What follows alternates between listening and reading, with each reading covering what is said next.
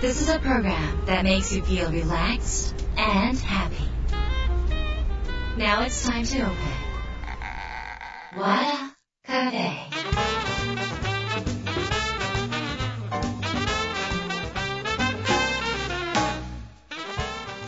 和田カフェのオーナー和田博美ですやる気満々の人もちょっと明日が憂鬱な人も明日笑っていけるよう今夜もワクワクお届けします改めましてこんばんは和田博美です、えー日が変わって2月11日、えー建国記念日の日で、えー祝日になります。えーっと2月なんですけど、あの私、えーっと皆さんあのちょっとちょっとだけ知ってる方もいらっしゃると思うんですが3日に、えー東京のね神田明神さんの節分祭に参加したんですでこの節分祭ってこのえー台の上に乗ってこう福豆をね参列者の方にこう巻くという儀式なんですけど上下っていうそのお侍さんが着る型が三角のやつあるじゃないですか。あれに袴を着てで自分の服の上にから着せてもらうんですよ。であの中に行くとそういう着付けの方がすでにお待ちででこちらどうぞって言って服の上からその上下っていうのを上下でね着させていただいてそれを着て、えー待機して1部、2部、3部、4部、えーっとなんか松の部とかなんかいろいろあって私は松の会だったんですけどそれがちょうど14時からで4回にわたって豆をまく時があったんですね。で今まで私はそれを確か多分テレビで見てたんですよね。で、すごいあんなに人がいてあんな芸能人がいっぱい豆まいてるとかって思ってたんですけど、あの一回これお誘いになった時にちょうど私が具合悪くって参加できなくって、その後コロナであのずっと節分祭がなく、やっと開催の時にもう本当に念願に行けたんですね。で、なんかこうそういう偉い格好で、まあ私の会は。数経者の方たちと一緒だったから背広を着た男性が周りにいっぱいいてらっしゃったんですけどこう上の段から豆をまくで下の人たちが親鳥の餌を待ってるような状態でクラークラーってなってる感じが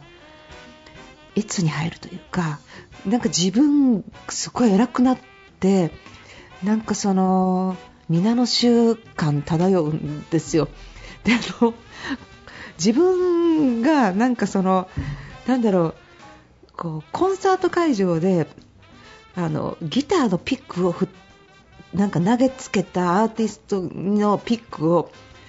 なんか不安がキャーって言いながらこうもぎ取りに行くようなそういう快感みたいなものを豆をまきながら感じてしまってこれすごい癖になるわと思って人間ってこうやってなんかこう人の上に立ってねなんか豆まいてね自分がまいたものをね人が這いつくばって取ってるものを見た時に気分良くなるんだと思った時に自分って本当薄っぺらいと思いました。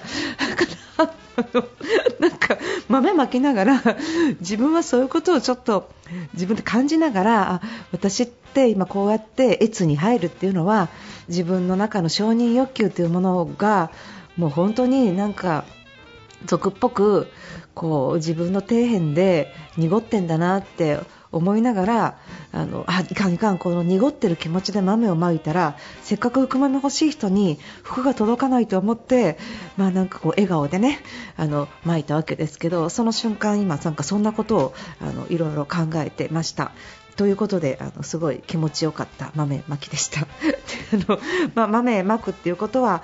厄払いっていうことですからね私自身もたくさん厄払いができたしわざわざそのツイッターで私がつぶやいたのを見て久しぶりに家族で和田さんって手振ってくれた方とかもいて本当になんかちょっとまあ嬉しいシーンもあったわけですけどまた来年も機会があるかもしれませんのであの2月の3日 あの私がなんかまた俗っぽい気持ちでね優越感に浸る私の裏のねそのいやらしい感情をちょっと覗きにね来ていただければと思います。えーということでですね今週は皆さんからいただいたメールをご紹介します。和田博美和田カフェどうぞ最後まで楽しんでいってください。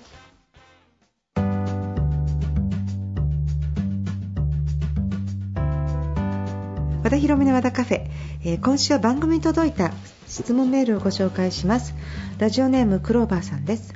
和田さんいつも楽しい番組をありがとうございます。ありがとうございます。和田さんはよく目利き力のお話をされていますがどうやったら身につけられるようになりますか？1日24時間限られた時間の中で仕事に子育て家のこともやり旦那の世話かっこ失礼な言い方ですね、えー、もしていると自分のために使う時間がほとんどありません。時間があれば睡眠を優先してしまう今のままでは到底目利き力を身につけることなどできそうにもありません。和田さんはどのように鍛錬されてこられたのでしょうか？よかったらお話しくださると嬉しいです、はい、クローバーさん質問ありがとうございます。えー、っとまずあの私自身は目利き力まあ、話をよくどこでした黒羽さんどこで聞いたのかなんかセミナーとかなんかで聞いていただいたかもしれないんですけどなんか目利き力をつけるためにあの特別な時間を、えー、使うとか用意するっていうことではなくって自分の心が感じたことに対して、えー、客観的に敏感になっておくっていうことですね。あのその1日の中で子供を世話しながらとか、えー、ママ友と喋りながら旦那さんのご飯の食べ方を見ながら、えーと、お風呂に入りながら子供と喋って本を読みながら忙しいと思っている中でその物事に流されている自分ともう1人、えー、客観的に今日の自分の1日のロードムービーを俯瞰しながら見てるような自分っていう存在をちょっとなんか分かりづらいかもしれないんですけど作るというかでもこれは同じ時間枠の中でやっていることなので、えー、慣れてくればなんとなく本当になんとなくなんだけれども分かるようになるのかなっていうふうに思います。まず最初に感じなきゃいけない心の動きというのは、えー、言葉で表すとざわざわですね。ざわざわする感じ。なんかこの雑音。えラジオとかでじゃあ今これ聞いていただいていて急になんかこうジジジジジジとかこのノイズが入る。あなんかこう周波数が合ってなくてあ音が拾えなかったな。ノイズが入っちゃったな。っていうようなものがあると思うんですけど自分が嫌いなものとか本当は違和感を感じるものに関しては私たちはざわざわとしたノイズを感じているはずなんですね。でそのざわざわとしたノイズを感じてるはずなんだけど今なんかノイズ聞こえたなと思うんだけどあ錯覚だったかな？錯覚だったかなっていうのはその瞬間またちょっと周波数があって声が鮮明に聞こえた時にさっきのノイズが流れてしまうようなことえー、あとは、えー、っとざわざわってするんだけどいやでも例えば、うんと、映画を見ていて周りがどっと笑う瞬間がある時に自分はそのシーンに対してなんかざわついたり私これ笑えないなとかえどこがおかしいのみたいなことを思った時にふと周りを見たらみんなが笑っててあこれ面白いシーンなんだと思ってなんとなく自分も合わせて笑っちゃうようなことがもし日常にあったら最初になんでこれおかしいんだろうと思ったのがノイズですよね。でそのノイズに敏感になっているとやっぱり人って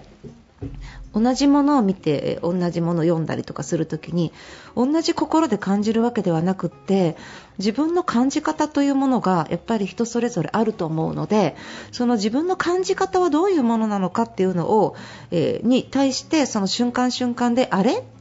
なんで私はここで面白いと思わなかったのかなとかそういうことをちょっと感じてもらいたいんですね。例えば、えーと、今流行ってるのかな「アバター」っていう映画「アバター2」っていうのが出たと思うんですけど非常に綺麗な映像であのされてますよね。でアバター1と2両方見られた方いらっしゃると思って私も1を予習して2を見に行ったんですね。で2を見に行ったら1は割と恋愛関係だったんだけど2はえー、まあ、そのアバターになった男性がお父さんになって家族になって父親が家族を守るんだっていうこのファミリーものだったんです2はで素晴らしい映像で素晴らしかったんだけど私の父親は家族を守るんだっていうような父親ではなかったのでそれを見た時にこれお父さんがいない人はどう思うのかなとかこんな父親いるの？みたいな感じで私はアバターを面白くってすごく熱中しながら見てるんだけどその物語のストーリー性には時々ついていけないところがあって自分はやっぱりすごいノイズを感じたんですよね、その自分で。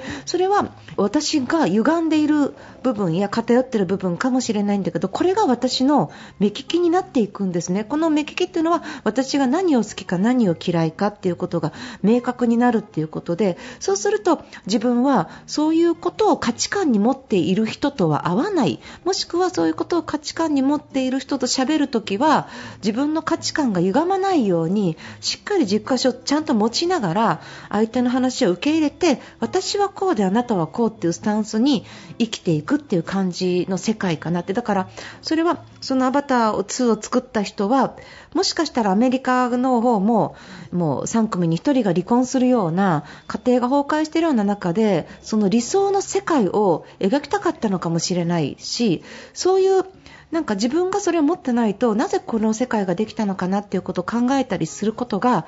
自分の中での意見とか目利きっていうものになってくる。そうするとこの人ちょっと合わないな合うなとかこの人はすごく有名だからとかこの人はすごくお金持ちだからというようなその世間が言ういい悪いという物差しからちょっと外れた自分の価値観というもので物事を見れるようになっていってそして相手をそれだから違うからって否定するんじゃなくあこういう世界があるんだこういう表現があるんだっていうことで自分のうんと解釈によってざわざわっていうものが理解によってざわつきがなくなってああ、そうなんだって。だから私がそのアバターを見た時にざわっとしたけどあこれすごい有名だし流行ってるからと思ってなんとなく流しちゃったらそのざわ感は消えなかったけどなんでざわついたのかなってあ私、この父親苦手なんだって思うとか気づきになって私はこういう種類の映画は私の中では多分自分がもし映画を作る人間だとすればこういうストーリーは作らないだろうなっていう価値観の明確さみたいなものが出てきた時にあの自分のものを選ぶどういうものが好きかどういう本が好きかって目利きにつながっていく。だからそのご自身が時間を作るんではなくってその世界世界の中でちょっとしたノイズに敏感になっていくことを毎日毎日続けていく。そしてそのノイズが感じたことを否定するんではなく理解していくっていうことをやり続けていけばあのおのずとあのそれぞれ時間がかかるかもしれないけど知らないうちに自分らしさっていうものがこう自分の中に芽生えていくのではないのかなというふうに思います。えー、ということでお役に立てればいいんですけれどもぜひちょっとそんな風な感覚をぜひね身につけていただければと思います。黒バさんありがとうございました。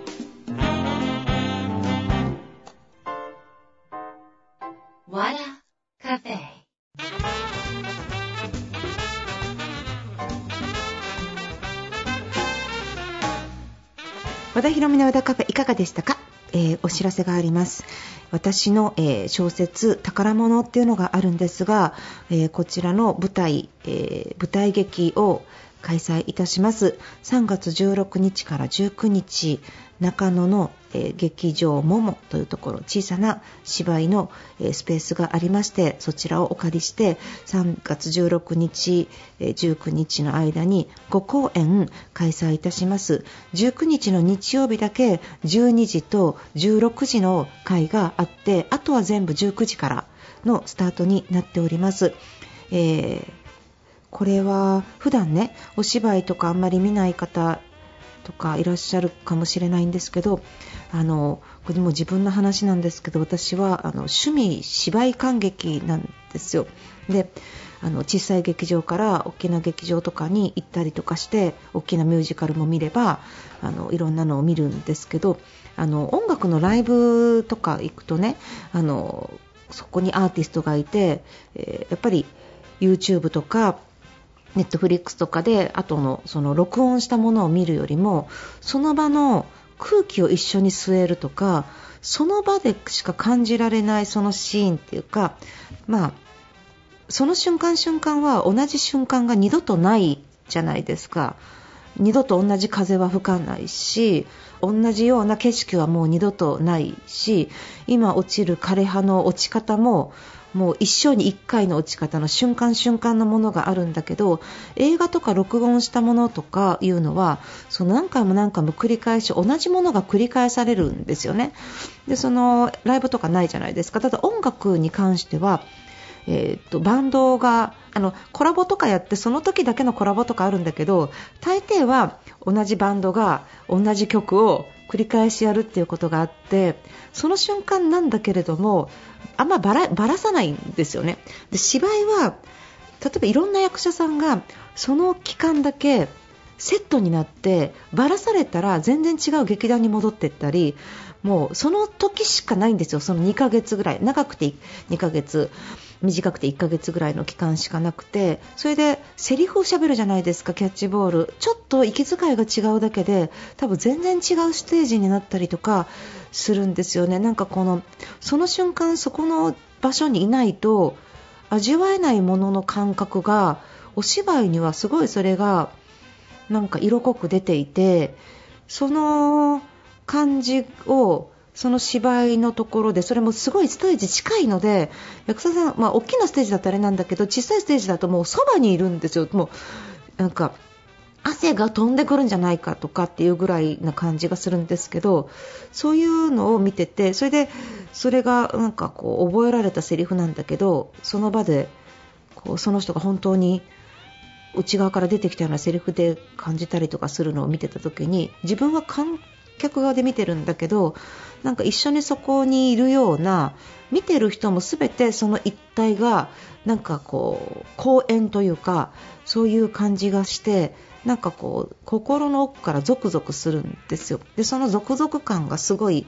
やっぱり好きででお芝居すごい好きなんですね。であの、まあ、厚かましくもですね自分の小説はお芝居にしたいと思ってで脚本家の方に相談したらあの本当に本当にいい役者さんを揃えていただいてこう舞台劇として、まあ、形になっていったってことですね。であの芝居が興味あるないとかわざわざ中野までとか、まあ、あのいろいろ感じられるかもしれませんが一つの、うんと、作品っていうかそのえー、一つの生まれた作品みたいなものを一緒にその場所で感じてもらったりとかあのあこういうことなんだって自分の感じで受け止めてもらったりあの一つの小説をばらしてどんな風な表現になるのかっていうもの要は、えっと、違うものが同じ材料で生まれたりとかするのでそういうものをものすごく、えー、一緒に感じてもらいたいなって思います。えっと、心はやっぱり動かないと心を動かすことってやってないと感度がやっぱりすごく人間って低くなっていくんですよねなんかそういう感度を広げていただければなっていうふうにちょっと思ってまして、えーと、宝物をぜひ見ていただきたいと思ってます。こちら、和田博美の、えーと、ウェブサイトの方から、えーと宝物バナーがありますのでそちらの方でぜひ、えー、見てください。E プラスとライブポケットというサイトから購入ができます。それもうちのウェブサイトに、えー、購入誘導ありますのでそちらからどうぞお買い求めください、えー、ぜひ、え見に来ていただけると嬉しいです。よろしくお願いします。ということで、えー、和田ヒロの和田カフェ、今夜はこの辺りで閉店です。皆さんにとって来週も素敵な1週間になりますように、お相手は和田ヒロでした。